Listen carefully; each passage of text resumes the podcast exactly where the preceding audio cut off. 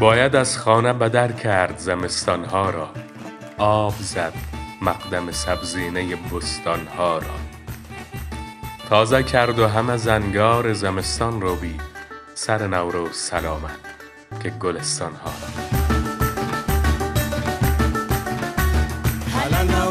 سلام سلام و درود همراهان عزیز رادیو آرا. سال نوتان مبارک. انشاءالله که سال خوب و خوش را آغاز کرده باشیم و یک سال پر از خوشی پر از صلح و دوستی را براتان آرزو دارم. نوروز آغاز نو. نوروز تجلی زیبایی ها تازگی ها خوشی ها و شروع جدید که روی زندگی انسان ها تأثیر مستقیم دارند رنگ نوروز، نوای نوروز، نمای نوروز و آغاز نوروز به معنی شروع دیگر است. شروعی که پس از سختی ها و سردی های زمستانی می آید. شروع دیگر به تو لبخند می زند، سبز می شود و ندا می دهد که زندگی را رنگ تازه‌ای ببخش و سختی ها را با تمام سختی هایش به دست سختی بسپار و با شروع بدون سختی و به نام سختی و به نشان سختی خوشی ها را جایگزین سختی کن. خوشی هایی که در بین مشکلات خوش نبود و خوشیش را به خوشی می گذران. این خوشی هاست که زندگی خوش را به ارمغان می آورد و دنیای خوش را نصیبت می نماید. با خوشی ها می توانی به اوج نکبختی برسی و به خوشی غم ها زمین گیرت می کنند. از نوروز باید درس گرفت. درس استقامت و آغاز نو. پس تو هم با خوشی و بیغم و مساف زندگی برو و بساز زندگی را که تا کنون زندگی به خوشی بود. زندگی را باید زندگی کرد تا زندگی باشد. ورنه زندگی با غم و سیاهی زندگی نیست. زنندگی و هیچ خواهد بود. با شروع نو نوروز را آغاز کن.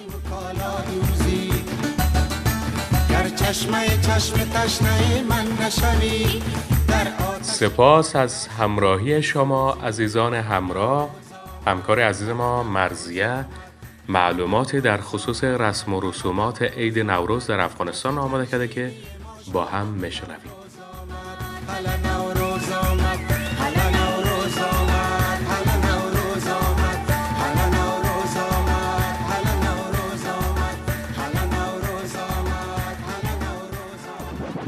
رادیو آرا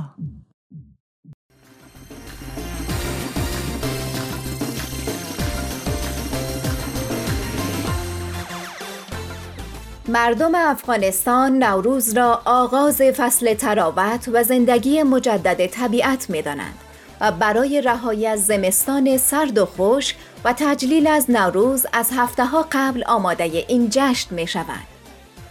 در دو شهر کابل و مزار شریف که قدمگاه منصوب به حضرت علی علیه السلام وجود دارند بسیار مورد توجه افغانها قرار دارند در نخستین روز سال جدید مراسم با شکوهی در این مکانها برگزار می شود که بالغ بر صدها هزار هموطن از گوشه و کنار ای کشور و حتی کشورهای همجوار آسیای مرکزی برای تماشای آن به دو شهر سفر می کنند.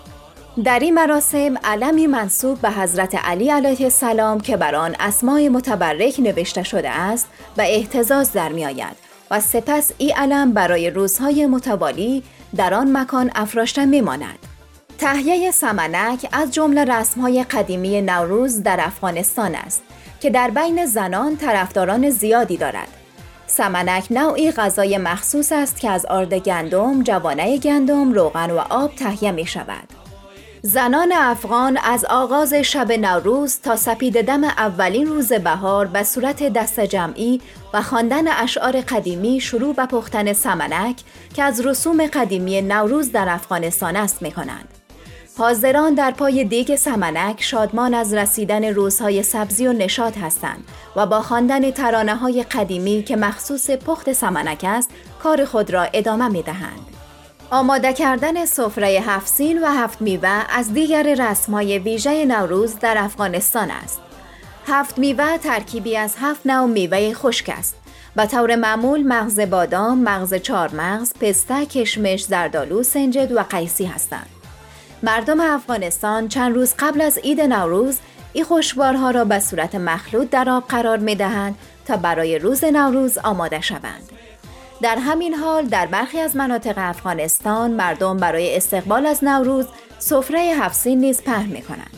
سیب، سنجد، سبزی، سمارخ، سرکه، سمنو و سیر اجزای سفره هفسین را تشکیل می دهند.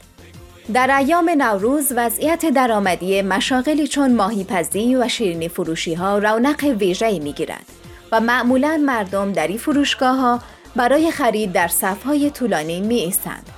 جوانانی که هنوز در دوران نامزدی به سر می‌برند و منتظر ازدواج هستند یک روز قبل از نوروز به همراه هدیه نوروزی برای تبریک سال نو به خانه همسر خود می روند.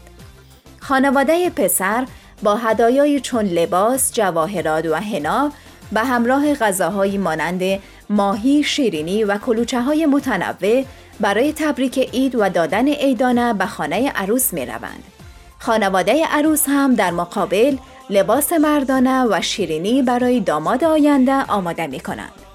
جشن میله گل سرخ یک جشن خاص است که در مزار شریف در چهل روز اول سال و به مناسبت رویدن گلهای سرخ اجرا می شود و در طول این چهل روز مردم از همه جا برای حضور در این جشن به مزار شریف می آیند.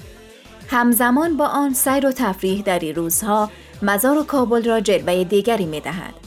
شادمانی کودکان، خنده و شوخی های جوانان و بزرگسالان و قصهگویی و سمنکپزی زنان همه خرق شده توسط نوروز است.